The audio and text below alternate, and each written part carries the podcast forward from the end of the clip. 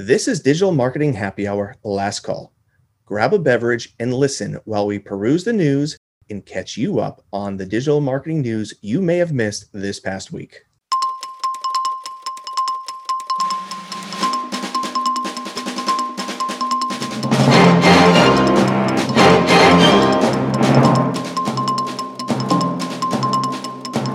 Digital Marketing Happy Hour Last Call is brought to you by Araxam News. Visit news.araxam.com. That's news.araxam.com to stay up to date on the latest digital marketing and MarTech news. It's updated daily. Subscribe today and never miss out. Now, on with the news. A study says 65% of Google searches do not click on results, but should they?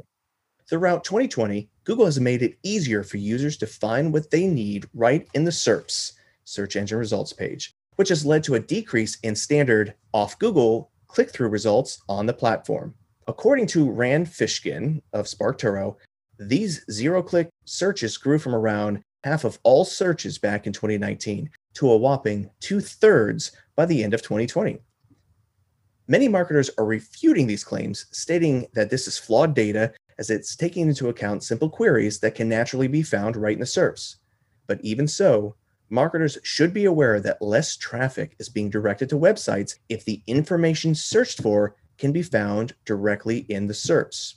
For the report, Rand Fishkin reported that in August of 2019, he published research from a now defunct clickstream data provider, JumpShot, showing that 50% of all Google searches ended without a click to any web property in the results. New data from SimilarWeb reports that from January to December of 2020, that jumped up to 65% of searches on Google, that included desktop and mobile combined, ended in the search results without clicking to another web property. That number is likely undercounting some mobile and nearly all voice searches, and thus it's probable that more than two thirds of all Google searches are what Fishkin has been calling zero click searches. Some folks have pointed out that zero click is slightly misleading terminology as a search ending with a click within the Google SERP itself, for example, clicking a phone number to dial a local business in the Maps box, falls into this grouping. This data isn't apples to apples with what was published in 2019. For one, the data in 2020 is worldwide. Back in 2019, it was for the United States only. Some headlines that jump out from this data SimilarWeb analyzed 5.1 trillion Google searches in 2020. Of those, 33% resulted in clicks on organic search. About 1.5% resulted in clicks on paid search results.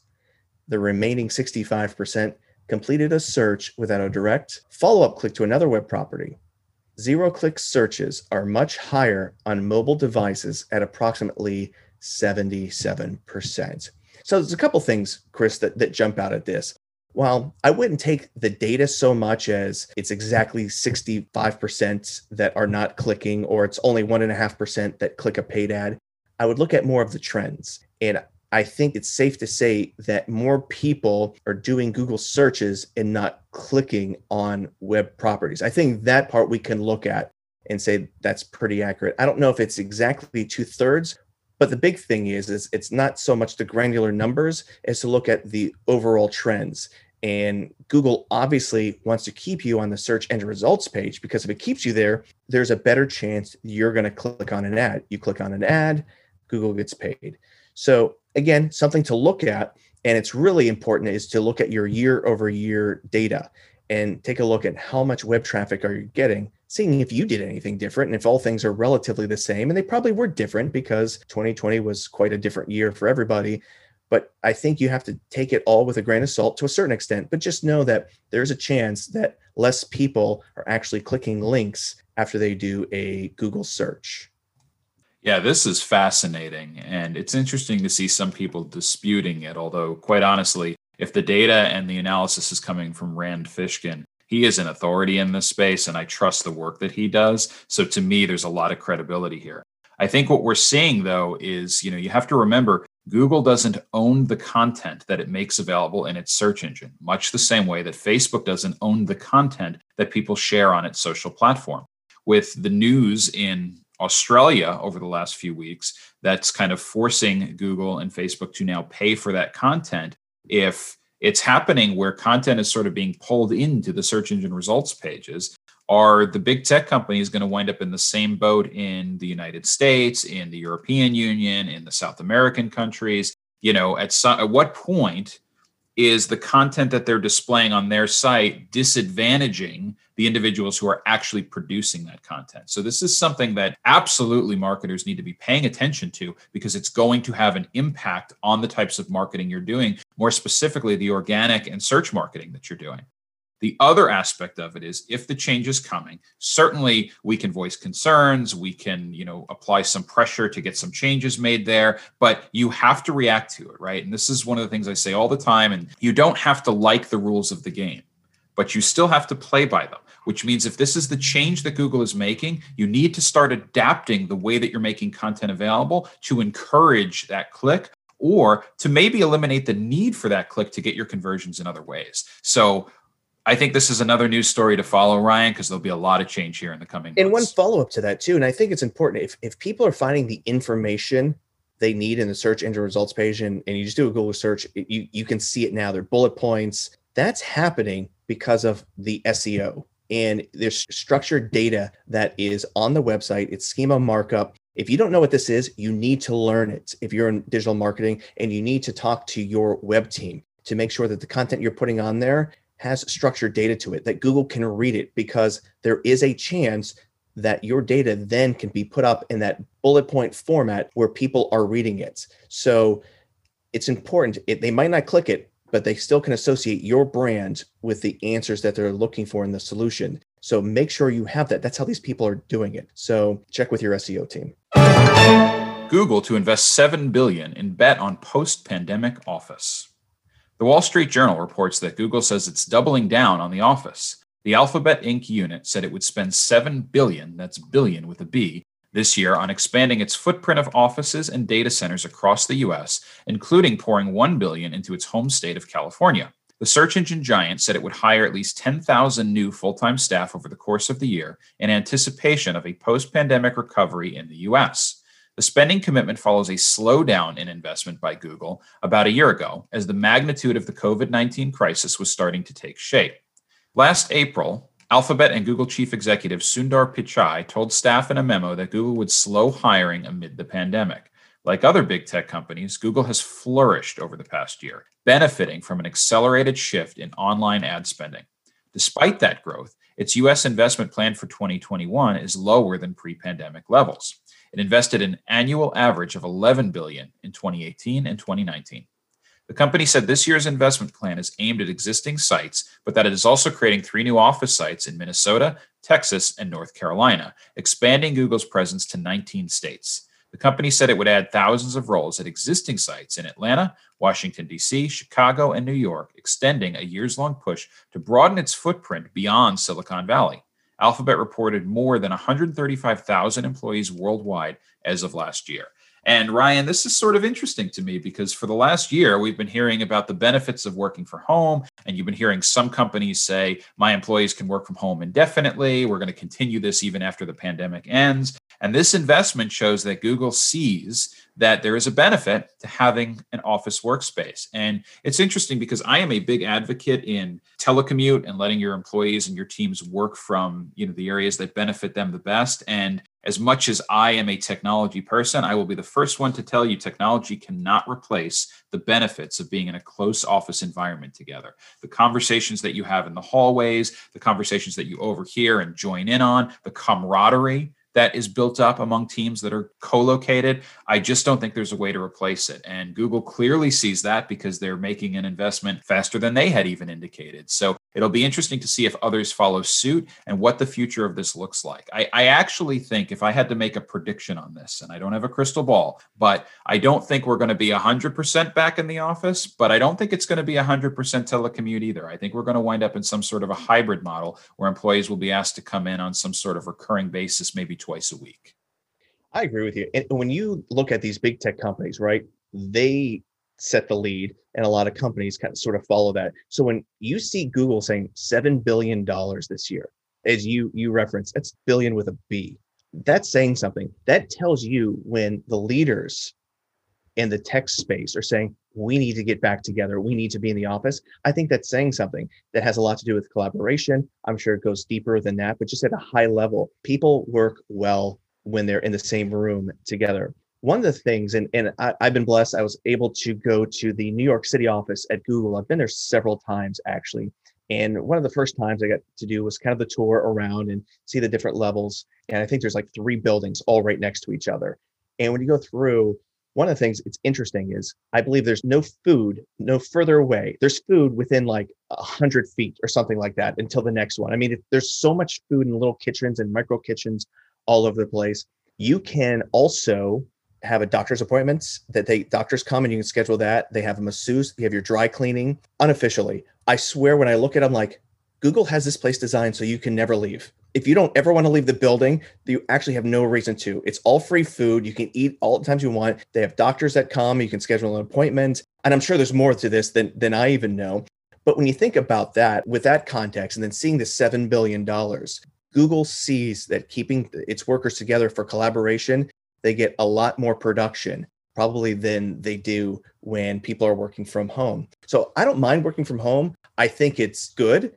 I like kind of that hybrid approach. Sometimes it's good to get out of the office and you can get more work done. But with that, it's really interesting. And even with the conferences, conferences are so much better when you attend them in person than if you do it on your computer screen. You just get so much more out of it. So I think that person to person connection, it's all coming back again and at some point. It probably won't be fully back until 2022 to the way it kind of used to be. But these are some changes and these are things that you have to work on. And and I know that what they were expanding a new building. It was supposed to be bigger in, in uh, the Hudson Yards uh, part of Manhattan. They're building a whole new campus in New York City. And I think that investment alone was $1 billion that started back in like 2018 or something like that. So Google sees the value of it. And it'll be interesting to see how companies, even the small to medium sized businesses, if this is something that they maintain or they keep everybody virtual, or as you said, kind of the hybrid approach. So we'll wait and see pandemic unleashes new big box era.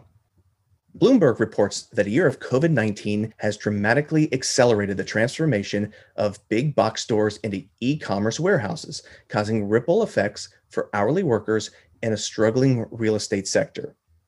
Shopping center mainstays Walmart, Best Buy, and others are becoming fulfillment centers where workers assemble local deliveries and socially distanced consumers wait in parking spaces for their trunks to be filled. Space once devoted to t shirts and TVs will now be used to pick and pack online orders or generate revenue by displaying ads for big brands like Samsung. At Best Buy, the electronics retailer reduced the square footage devoted to displays by nearly half in a handful of locations. That frees up space to fulfill digital orders, which accounted for 43% of sales during the holiday quarter, up from 25% a year ago. Of course, Smaller sales floors means fewer salespeople are needed. Best Buy recently jettisoned 5,000 employees as it adapts to a more digital environment. It also trains its remaining employees to learn new skills like handling video chats with customers. International retailers are adapting as well. The European owners of the Zara and H&M apparel chains both plan to reduce their store counts in 2021 and put more focus online. There's no going back because consumers have embraced the web like never before during the pandemic. Stores will be smaller and integrated with digital operations, or risk becoming irrelevant. Stores in the US and abroad will also increasingly serve as proving grounds for alternate, more profitable sources of revenue, such as advertising, healthcare, and financial services. Walmart, Target, and Kroger have seen the massive advertising union Amazon.com Inc. created and want to do the same by delivering ads for big brands both online and through interactive displays in their stores. Walmart said last month that its nascent advertising platform, Walmart Connect, will be bigger than those of media giants like Fox Corp and Twitter Inc. within five years. We talk a lot about digital transformation, and it's not over. We talked about in the last story with Google, and now you're seeing it in the big box stores in the retail outlets this is going to be a change and i and some of this changes is absolutely going to be permanent and of course anytime these corporations can make money, especially after a year where they didn't generate nearly as much revenue as they had in the past. It's really interesting to see, especially when you're talking about Walmart coming out with their own advertising platform. And to say that's going to be bigger than a Fox, I think is huge. And remember, Walmart acquired TikTok. So you're going to see that integrated as well. So these are the big companies to watch. As we talked about Google to watch from the retail side, look at Walmart, look at Target, look at Best Buy, see what they're doing because these are trends to monitor. And maybe this is something that is going to change all retail for the future. Maybe it goes back somewhat in 2022, 2023, but it's an interesting change and something to watch as the industry continues to evolve in hopefully a post pandemic era that we're up against.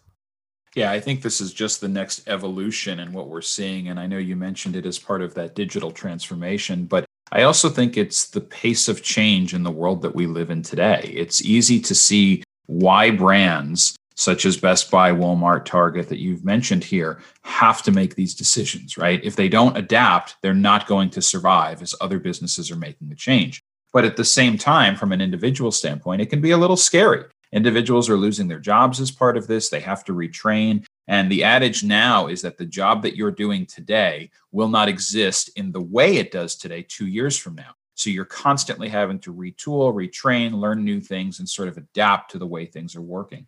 And I think this is going to be true of these types of jobs as well. But at the same time, I think there's going to be a ton of opportunity in the digital space here. And all it takes is a little bit of creativity and imagination for you to kind of see where things are going. And you know, the nice thing about it is that while this can be scary on the one front, it's also lowered the bar for entry on the other. So now individuals can get started, you know, right from their home with their on their phone if they want to in you know launching their own business or doing something that they love and and trying to create a living that way so um, you know a little bit of a risk reward here and it'll be interesting to see you know certainly the, the big stores are going this route but uh, it'll be interesting to see what happens to the small to medium sized businesses too as this evolution continues. That was a quick recap of some of the top news you may have missed.